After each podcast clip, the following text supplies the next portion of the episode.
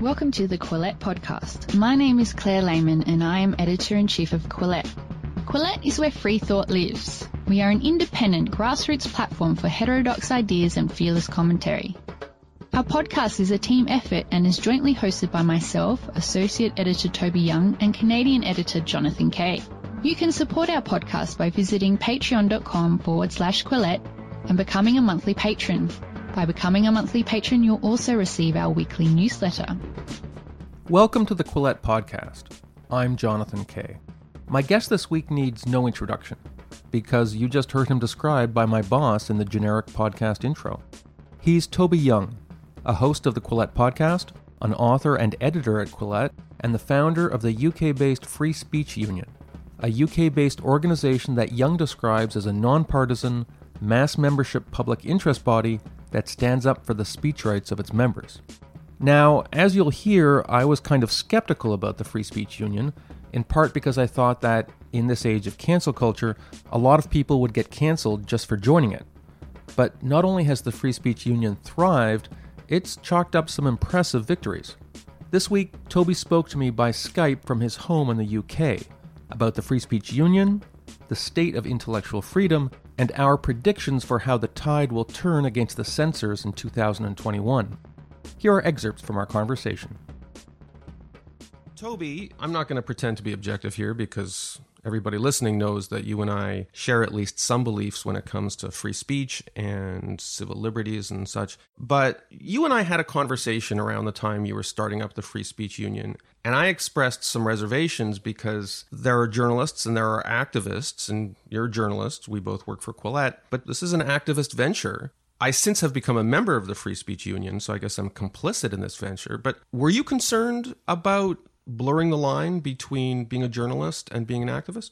You know, I've never really observed that line, to be honest. I've always been a kind of journalist activist. Well, not always been, but since really 2009, back when I wrote a piece for The Observer, a British broadsheet Sunday newspaper, saying I wanted to set up a charter school. And this was on the eve of the Conservatives winning the 2010 general election in the UK, which made it possible to do that. Before that, it hadn't been possible. So I wrote a piece for the Observer saying I wanted to do that and inviting people to contact me if they wanted to help me. Lots of people did, and I set up a steering group and opened a school, one of Britain's first charter schools in 2011, and then three more after that. So I sort of since then kind of combined being an activist with being a journalist. Starting the Free Speech Union earlier this year wasn't a departure in that regard.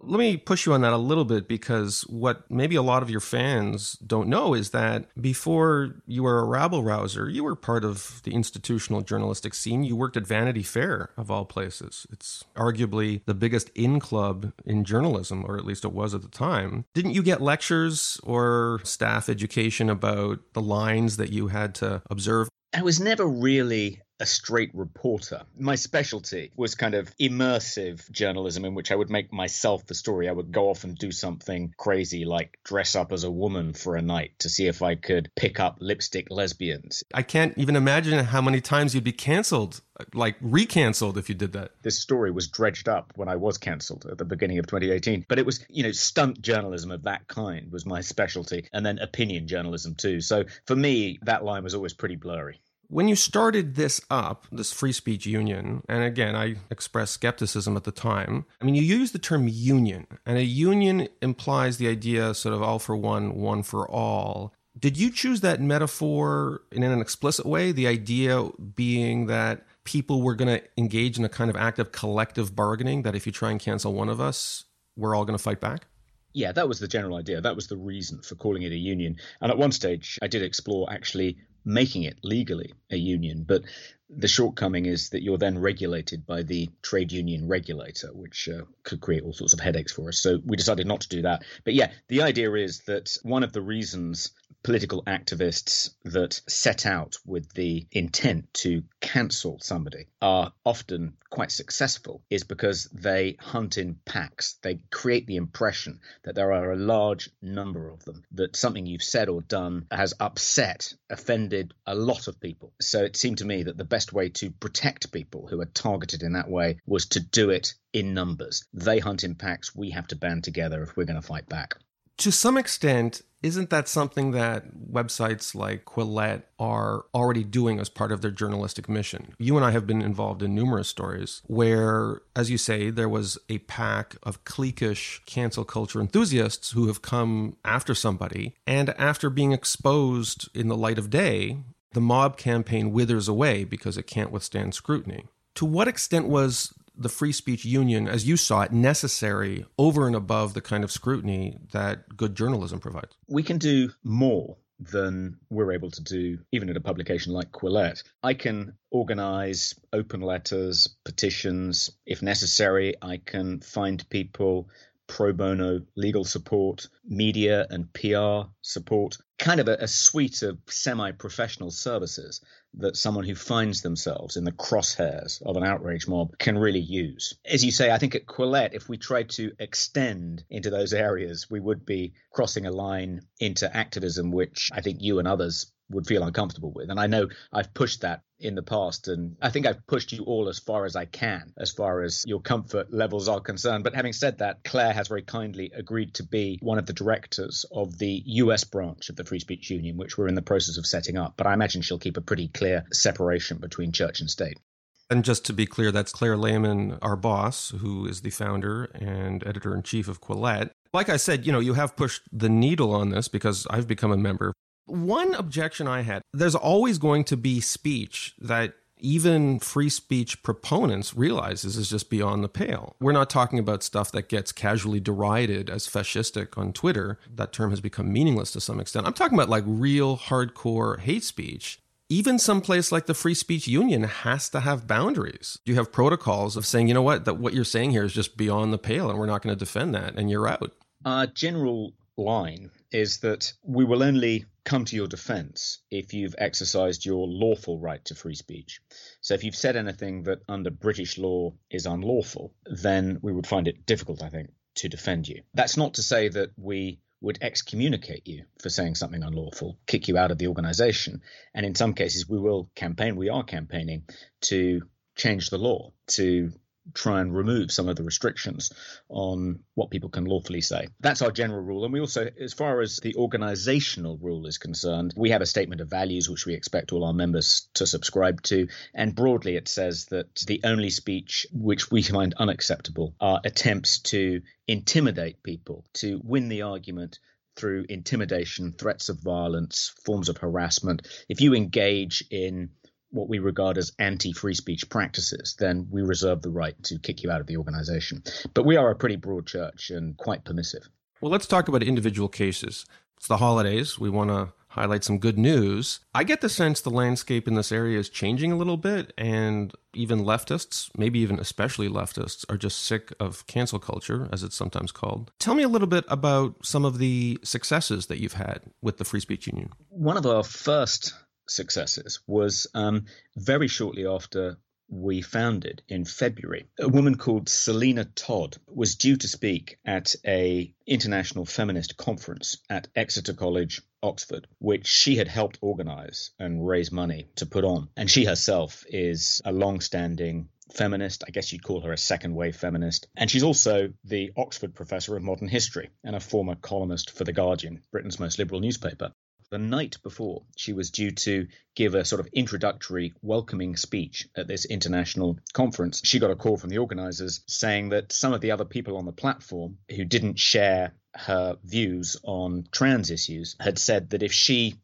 shared a platform with them, they would withdraw. And instead of telling the people who'd made that threat to take a hike, the organizers panicked and called Selina Todd and said, look, I'm sorry, but you can't come and speak tomorrow morning. It was a great case for us because a lot of people had tried to pigeonhole the Free Speech Union as a kind of organization which only protected the rights of male, pale, and stale conservatives. We very much pitch it as a non partisan organization open to people of all political views and none, but nonetheless, that was the kind of smear that was being used against us. So it was a great opportunity to try and correct that impression. Here was a gender critical feminist being no platform. We wrote to the rector, that's the title given to the head of Exeter College and complained that Selina Todd's speech rights had been violated and that this was also a breach of Exeter College and the University of Oxford's free speech policies. And surprisingly, we got a very quick response. The rector said that he had appointed a panel of Exeter College fellows to investigate the episode and to look into whether Selina Todd's speech rights had been violated and whether they'd breached their own policies in the universities. And they concluded that they had and that they agreed to then review their policies and procedures to make sure nothing like this happened again. That was really encouraging because my worry was that the Free Speech Union wouldn't be taken seriously, particularly by these august academic institutions, that they wouldn't even bother to respond to our letters. But they did take us seriously and they responded in a very serious, grown up way. And I think that helped establish our bona fides, our credibility. You'll remember, as many of our listeners will remember, that when a couple of hundred, many of them very well known people in the arts and letters community signed on to an open letter published by Harper's Magazine, the people who signed that letter were themselves subject to cancel culture attack. The idea being that, well, you signed on to a letter supporting free speech. That makes me feel unsafe as a fill in the blank it's not clear to me whether that Harper's free speech project, however well intentioned it was, which way it moved the needle. And to this day, I'm not sure. For a lot of the people who signed on to it, it just made them vulnerable to attack and they went to ground. Or I think in one or two cases, they actually rescinded their signature. Has that been the case with you that people who have expressed support or joined your free speech union have ironically become subject to collateral attack on the basis of their support for your organization? Until very recently, that hadn't happened we do keep our membership list confidential and don't disclose to anyone who's joined. And we have various elaborate security protocols to try and prevent our list being hacked. But recently, there was a great free speech victory at Cambridge University. A philosophy fellow of Gonville and Caius College, Cambridge, called Arif Ahmed, led a campaign to amend a new free speech policy which uh, was being proposed at Cambridge by the Vice Chancellor and uh, the University Council, which would have required university staff to respect the views of those whom they disagreed with. So it was essentially circumscribing academic free speech by this respect constraint. You're allowed to exercise your lawful right to free speech, provided in doing so you're not disrespecting and just to jump in for people who aren't familiar with how these culture war euphemisms work, the way that kind of thing is weaponized is that some gender critical feminist comes in and says, Yeah, I think, oh, I don't know, female prisons and female bathrooms should be restricted to people who are biologically female. And that opinion, while widely shared, is attacked as somehow being a form of word violence, that that is somehow itself intolerant or hateful toward people who are transgender. And so it's effectively censored on the basis of the kind of euphemism you're describing here. Am I right there? Yes, that's exactly right. And Arif and others at Cambridge were concerned that if this became the official university policy, it would immediately be weaponized by political activists to try and make sure academics who disagreed with them were put through disciplinary processes, in some cases kicked out of the university. It would also be used as a pretext for no platforming, invited speakers, and so forth. So they were rightly worried about this apparently benign new free speech policy. So Arif led a campaign in Cambridge. Interestingly, unlike most other universities, there was actually a vote on this. So the university staff were asked to affirm this new policy. Was it an open vote? It was an open vote amongst the Cambridge University staff, not the students, just the staff. Did people know which way each staff member would vote? No, I think it was a secret ballot. I think. Ah, so that makes a huge difference. Arif managed to get an amendment on the ballot, which in itself required him to get lots and lots of signatures. And the Free Speech Union helped with that because we have some members on the Cambridge academic staff. The amendment essentially said you don't need to respect your opponent's point of view, you just need to tolerate it which is obviously much broader, much more permissive, much less restrictive, much harder to weaponize. And he then mounted this campaign, set out his argument, right up until the vote, which lasted over several days. He and his fellow campaigners were very concerned. They discovered that the other side were whipping the academic administrators, not the academic staff. They thought they'd won the argument amongst the academic staff, but amongst the non academic staff, they were concerned and they were being whipped by the advocates of this particular policy. And so we were quite concerned. We thought it was absolutely on a knife edge. We were waiting, you know, biting our nails for the result. And the result came through I think it was the week before last, Arif won, the tolerance amendment won by a margin of something like seven to one. As I said, be interesting to see how that ratio would have changed or maybe even reversed itself had the secret ballot not been implemented. Absolutely. It was an interesting example, I think, of something we find quite often, which is um, when woke policies, when there's actually a secret ballot to see how popular they are, they often lose pretty badly. But just to go back to your original question, Arif is a member of the advisory council of the Free Speech Union and the leading proponent of the other side, Dr. Priyamvada Gopal, who is a Cambridge professor. She has done her best to draw attention to the fact that Arif is a member of the Free Speech Union's advisory council, and she describes the Free Speech Union as this, you know, sinister, far right, pro eugenicist organization which defends race science. Even by woke standards, she's a bit of an outlier. It has been used like that in that instance, but prior to that, I don't think anyone's ever been kind of tarnished because of their links to it. This episode is brought to you by Magic Spoon Cereal. If you're like me, these strange times we live in have featured a lot of cereal consumption. Cereal is comfort food, and there's been a lot that needs comforting. But what if I told you that breakfast cereal, one of the best parts of being a kid when most of us didn't have to worry about fitness and calorie intake, could be great comfort food without all that sugar and carbs? A serving of Magic Spoon comes with no sugar, none, 11 grams of protein, and only 3 net carb grams in each serving. Magic Spoon has been supporting Quillette for a while now, and I've heard from a lot of you about your favorite flavors. You can choose from the best selling cocoa, fruity, frosted, and blueberry flavors, plus brand new flavors including cinnamon and peanut butter. I've tried all the flavors, except peanut butter, to which I am unfortunately allergic. They taste amazing, almost too good to be true, but the numbers are right there on the box, and those numbers are real. This is not like that Seinfeld episode where they all thought they were eating low-fat frozen yogurt, but they weren't. Go to magicspoon.com slash quillette to build your own custom variety box and try it today. And be sure to use our promo code Quillette at checkout to get free shipping. And Magic Spoon is so confident in their product, it's backed with what they call a 100% happiness guarantee. No one has the power to guarantee human happiness, of course, but the upshot is that if you don't like this cereal for any reason, they'll refund your money, no questions asked. That's magicspoon.com slash Quillette and use the code Quillette for free shipping. And now, back to our podcast.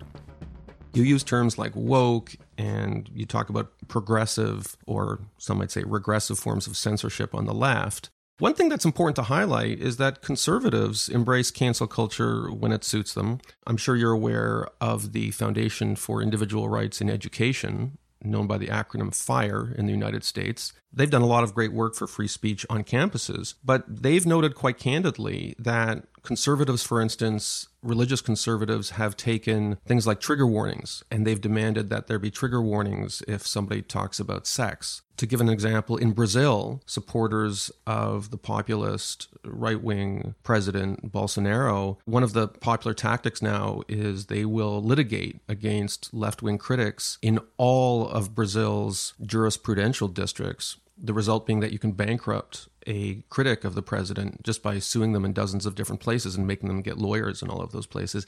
I realize the situation is very different in UK and Canada where I live, but have you sometimes been called upon to defend progressives who themselves are sometimes subject to what we would call cancel culture attack. Let me give you an example Palestinian rights. I mean, you have seen often Zionist groups, right wing groups try to shut down Palestinian rights discussion on campus. We had an essay by Andy Lamey about the efforts to do that in the United States. I don't always agree with Palestinian rights advocates, but I think they should have the right to talk about their cause on campus. Is that the kind of issue you'd be interested in covering? Yes, there is a, currently a proposal which is being supported by the Secretary of State for Education here, Gavin Williamson, that all British universities should embrace a particular definition of anti Semitism and prohibit anyone who runs afoul of that definition. And that would including no platforming certain speakers, including some pro Palestinian rights speakers, no doubt. And we are about to publish a paper opposing that policy. There's another policy too, which is the prevent policy, which is Tony Blair passed a counter-terrorism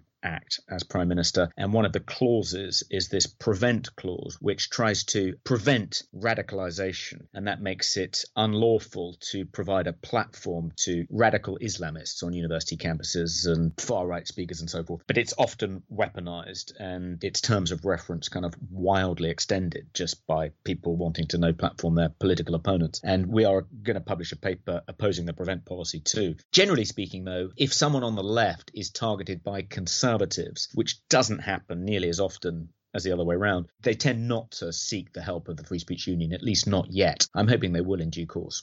Well, it's a good opportunity to point out the hypocrisy of some conservatives. An interesting case study is, is George Galloway. I consider him a fairly radical former political figure and activist. He's gone to bat in a unsettling way for Islamist extremists and in some cases terrorist groups. But there was a, a, successful movement to prevent him from coming to Canada to give a speech. That was led by conservatives. At the time, I said, that's wrong. I disagree with Galloway. I don't respect his views, but I tolerate them. Do you think it would increase the bona fides of your group if you could get a good left of center, maybe even very left of center political figure to come on board and present a counterbalancing case study? Yes, I think it would. We would also, I think, defend the right of George Galloway to speak. And we recently took issue with a decision by the Royal Holloway University's Debating Society's decision. They invited a figure on the left who's a bit like Galloway, shares some of the same views, called Chris Williamson, former Labour MP, has been, I think, probably unfairly accused of anti Semitism. He was due to speak at this debating society and was no platform by the student union. And we went to bat for him. He hasn't actually thanked me yet or reached out to the Free Speech Union to, you know, offer his uh,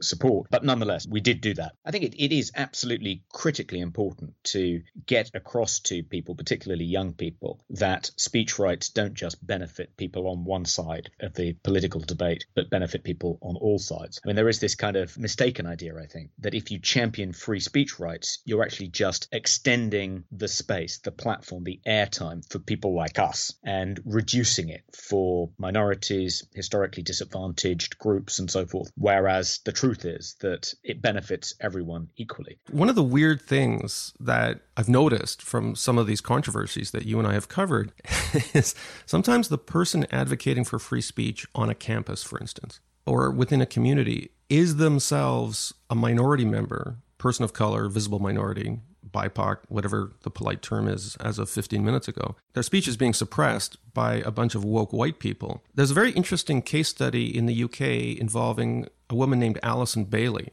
who was black, self identified lesbian, and they've tried to cancel her in all kinds of ways because she believes that female biology is a thing has there been some recognition that it isn't just white men who are looking for free speech, and that in some cases, the people who are most affected by this are the visible minorities in whose name a lot of these censorship campaigns are being waged?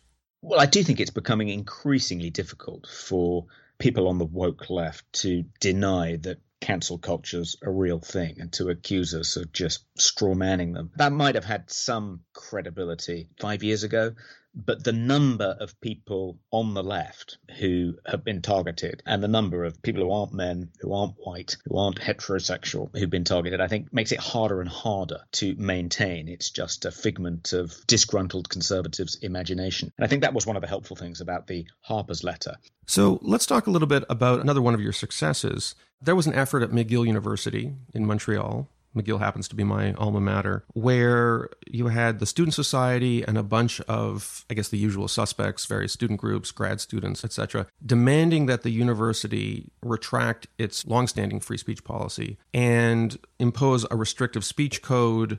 The manifesto that they circulated was all about whiteness, uh, decolonization, all that sort of thing. The Free Speech Union put forward a very sternly worded letter, and a few days later, McGill put out an admirable statement in defense of free speech and rejected the demand to end free speech on campus. What would you say to those who say, look, if McGill University wants to impose a speech code, that's their right you're not really against censorship. Censorship is something that's imposed by government. You're restricting the rights of institutions to apply their own policy. Have people come at you with that argument, the idea that, look, institutional actors, you may not like their policies, but it would be their right to impose these policies?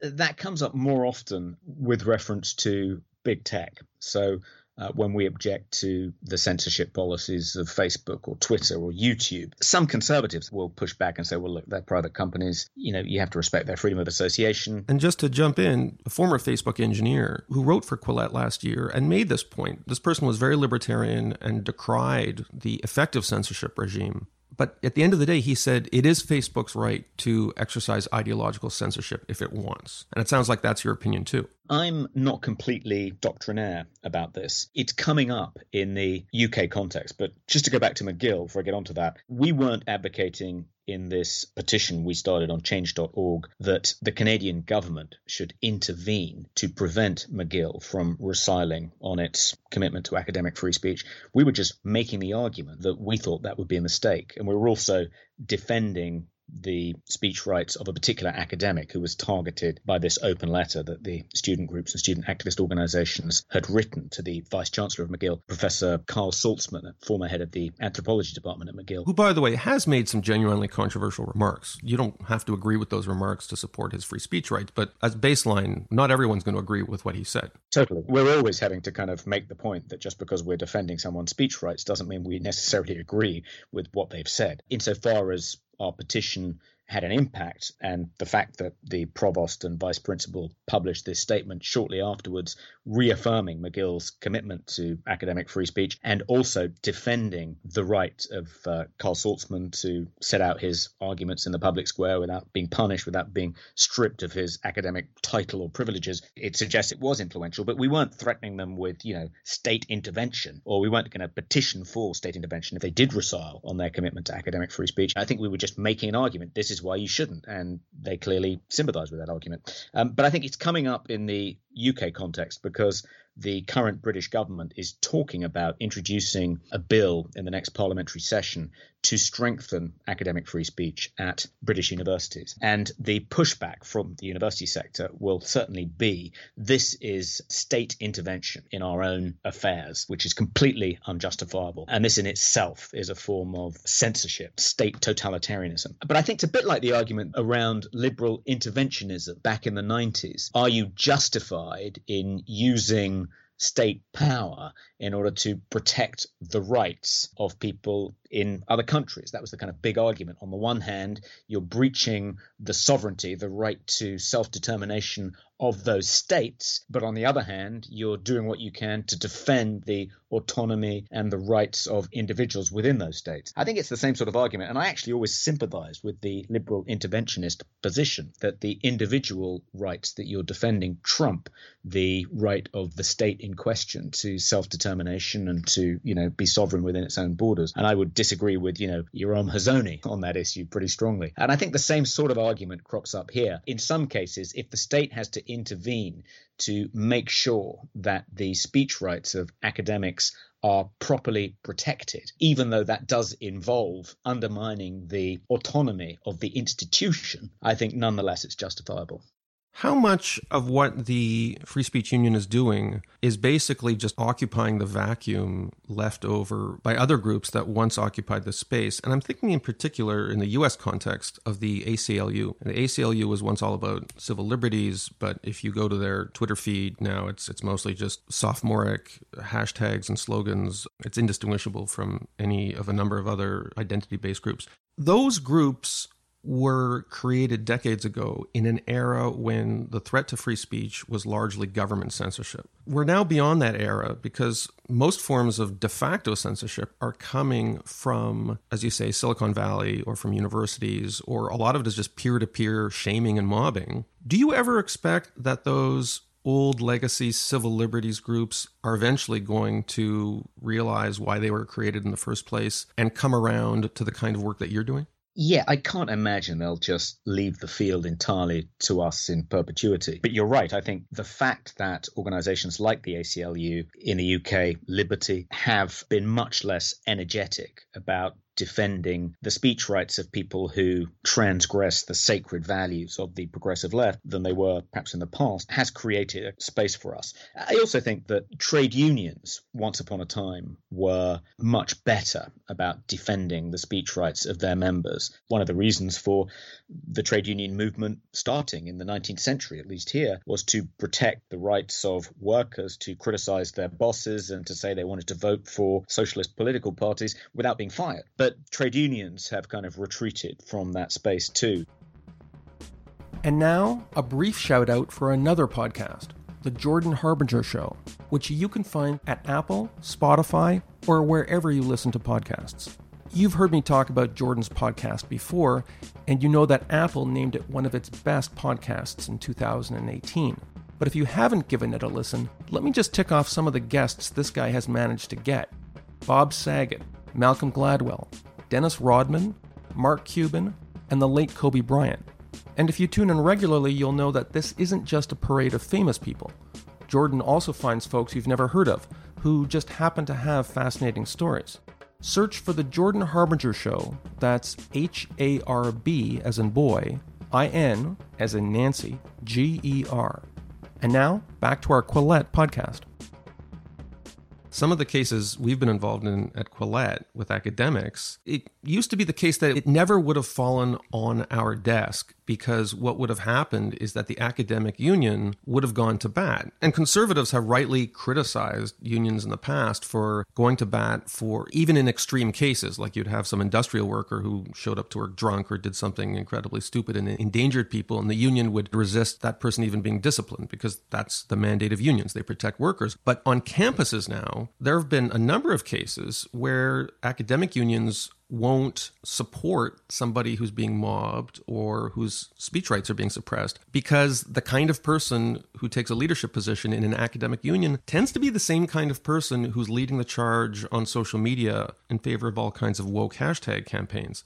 Again, in some cases, are you filling the vacuum left by academic unions, or have there been academic unions that have surprised you and still do support free speech? Well, in Canada and the US, there is the National Association of Scholars, which is very robust in protecting the speech rights of its members. Over here, the UCU is the largest academic trade union, and they most certainly don't defend the speech rights of all their members, pretty much only those they agree with, they're politically aligned with. So, for instance, the UCU energetically backed the respect version of the Cambridge University free speech policy and was very much on the other side to Arif and his colleagues who were campaigning for the tolerance version of that policy. And I do think that lots of academics who, in the past, particularly gender critical feminists, actually, the UCU has not been good about defending gender critical feminists. I think lots of those people are now feeling unprotected, vulnerable, almost homeless from an adequate professional representation point of view. And I think that certainly has helped the Free Speech Union. Yeah, you've got people like Kathleen Stock, who's a philosophy professor in the UK. If you follow her Twitter account, she's someone in the so-called gender critical camp. I call it the biology is real camp. And she seems to be under siege from everybody. On the other hand, I can see how somebody like that might be hesitant to reach out to the Free Speech Union. Is she the sort of person who you're concerned about?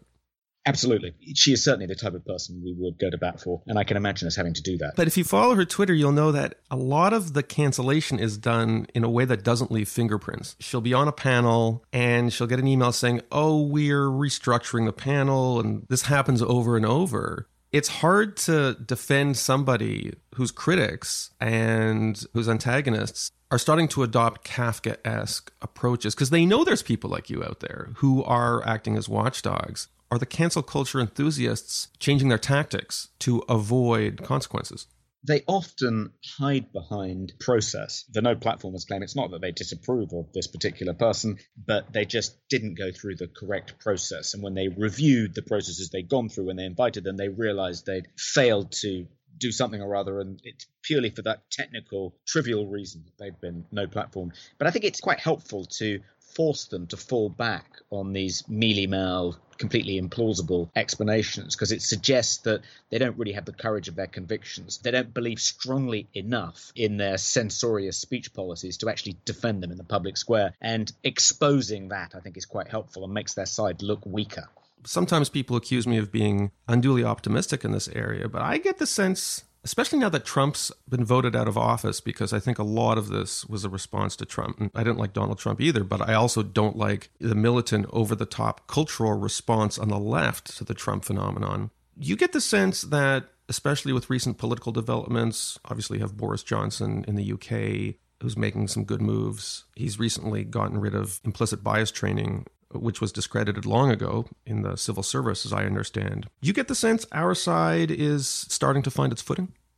I think that the combination of the BLM moment and the pandemic and all the people who've been cancelled or threatened with cancellation either because they've dissented from BLM orthodoxy or dissented from COVID orthodoxy, it's hard to imagine 2020 hasn't been peak cancel culture and that 2021 will be better. It can't possibly be worse than 2020. Never say that. Culturally, I think there may be a slight shift taking place. But politically and institutionally, lots of the things which are downstream of culture, they seem to be still in the foothills of this woke cult. And it seems to be growing in organizations like the New York Times, in universities like Princeton, Harvard, progressive schools like Dalton. That was one of the most recent examples. If you look at the conquests that the woke cult is making across the kind of institutional landscape, it's hard to imagine that things are going to get better anytime soon. In Scotland, there's a hate crime bill that's about to become law, which, if it does, would, I think, make Scotland the least free speech friendly country in Europe, and that would include Hungary. And then England and Wales now have some very similar proposals that are being consulted about, which uh, are actually even worse worse than the Scottish hate crime bill if they ever do find their way into an act of parliament. Northern Ireland has also just proposed the criminalisation of hate speech in a very censorious, heavy handed way. And the EU is talking about prohibiting various forms of hate speech as well. You kind of think, well, what's wrong with prohibiting hate speech? But to give you an example of the kinds of things that will be prohibited, one of the people we're defending, one of our members, is called Posie Parker. And she recently got into a spat with Change.org. Change.org published a petition by a trans activist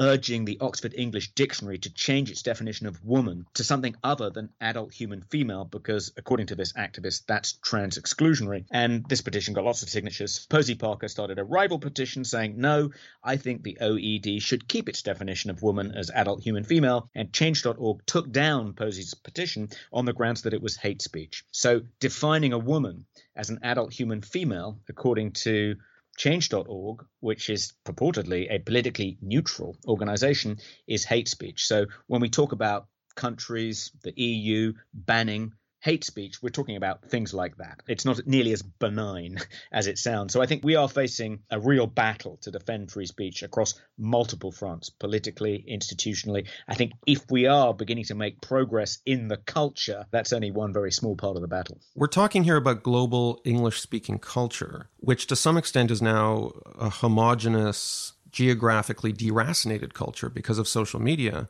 Do you have any sense about how much of this is rooted in Anglo cultural linguistic traditions? Because you do see journalists and scientists, say from France, who have noted with alarm, in some cases, they've called it a new form of Anglo colonialism, because you see these critical race theory and Black Lives Matter memes coming over from English countries and finding a home in French universities and such. Have you had any conversation with counterparts on the continent who do see this as rooted in a particular kind of English based culture? It's a really interesting question. And I do think that, insofar as woke ideology is a quasi religious phenomenon, it does seem to take root more easily in the Anglosphere than it does outside the Anglosphere. And that must have something to do with the Protestant tradition and the cyclical resurgence of Puritanism in various forms within the Anglosphere. It is a kind of Puritanism. It's so deeply conservative it's kind of crazy to me that a lot of these wokesters don't see how much they're channeling the spirit of 17th century joyless political conservatives. They don't see it. I mean, one of the ironies of the woke tag, which is that they are awake and everybody who doesn't subscribe to their political worldview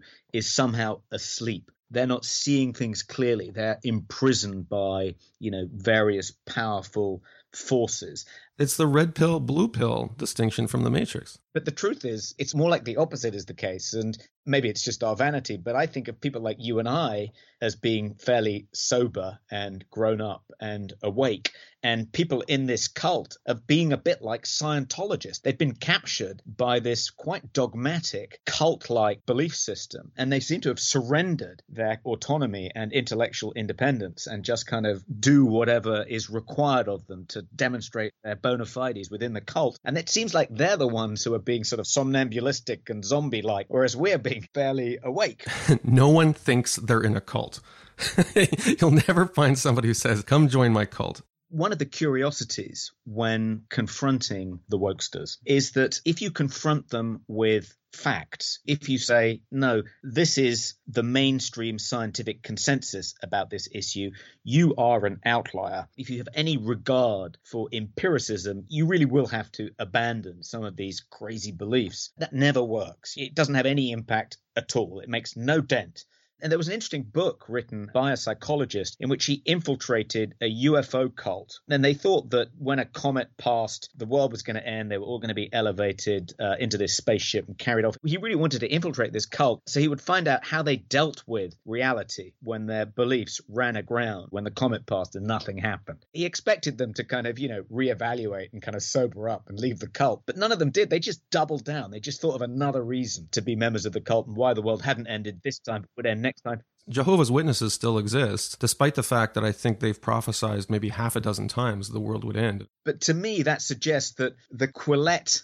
approach, if there is a Quillette approach, I mean, it's a very eclectic church, but the Quillette approach to fighting back is to use logic, reason, evidence, science. And of course, none of that works. It's kind of like almost naive to imagine it would. And one of the things that's become apparent to me, particularly since I set up the Free Speech Union, is that humor, satire, that seems to work a thousand times better.